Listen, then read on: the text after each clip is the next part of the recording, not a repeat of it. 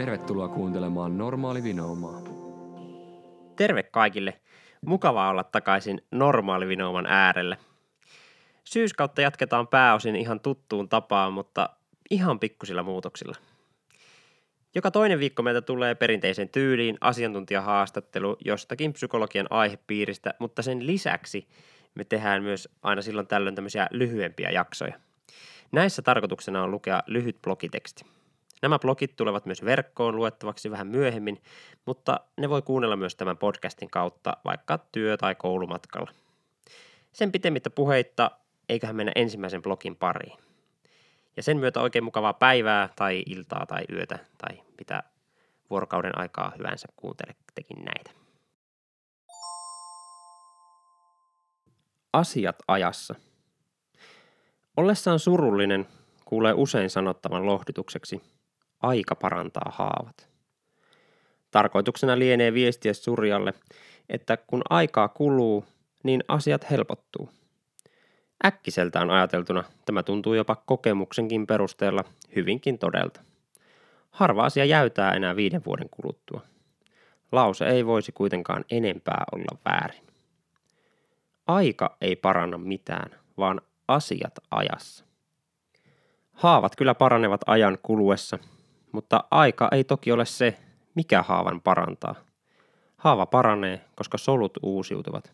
Aika siis mahdollistaa paranemisprosessin. Niin on myös mielen haavojen suhteen. Aika itsessään ei paranna niitä, mutta aika mahdollistaa sen, että haavalle tehdään oikeita asioita. Mieliimme on ladattu useita erilaisia prosesseja, jotka edesauttavat erilaisten surujen helpottumista. Yksinkertaisin esimerkki lienee unohtamisprosessi tai niin sanotusti muistojen kultaantuminen. Ei toki olisi sattumaa, että mielemme toimii näin. Prosessit pitävät mielemme kasassa ja niiden pettäessä käyttöjärjestelmä tilttaa. Ihossani oleva haava ei parane, jos sen laittaa hautumaan lämpimään ja kosteaan ilmaan, eikä suolankaan sirottelu merkittävästi tilannetta helpota.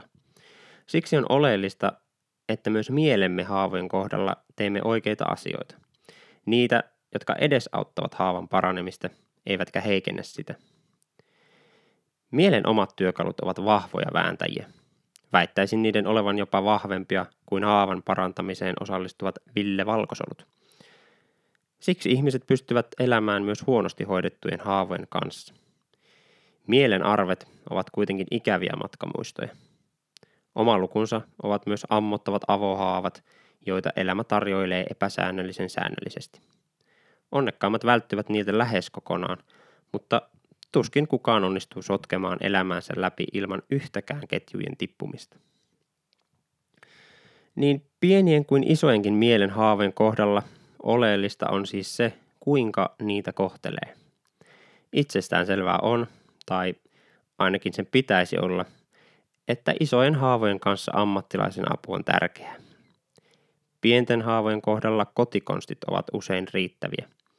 Siksi sanotaankin, hädässä ystävä tunnetaan. Ihmismieli on siitä erikoinen, että se haluaa kohdata kaltaisensa.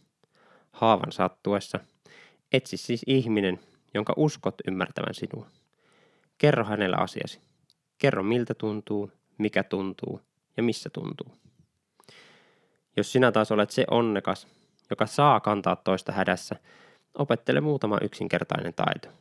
Kuuntele, kysy, ymmärrä. Sinun tulee kuunnella ymmärtääksesi, kysyä, jotta ymmärtäisit vielä paremmin, ja haluta ymmärtää, jotta voisit ymmärtää. Läsnäolo helpottaa asiaa.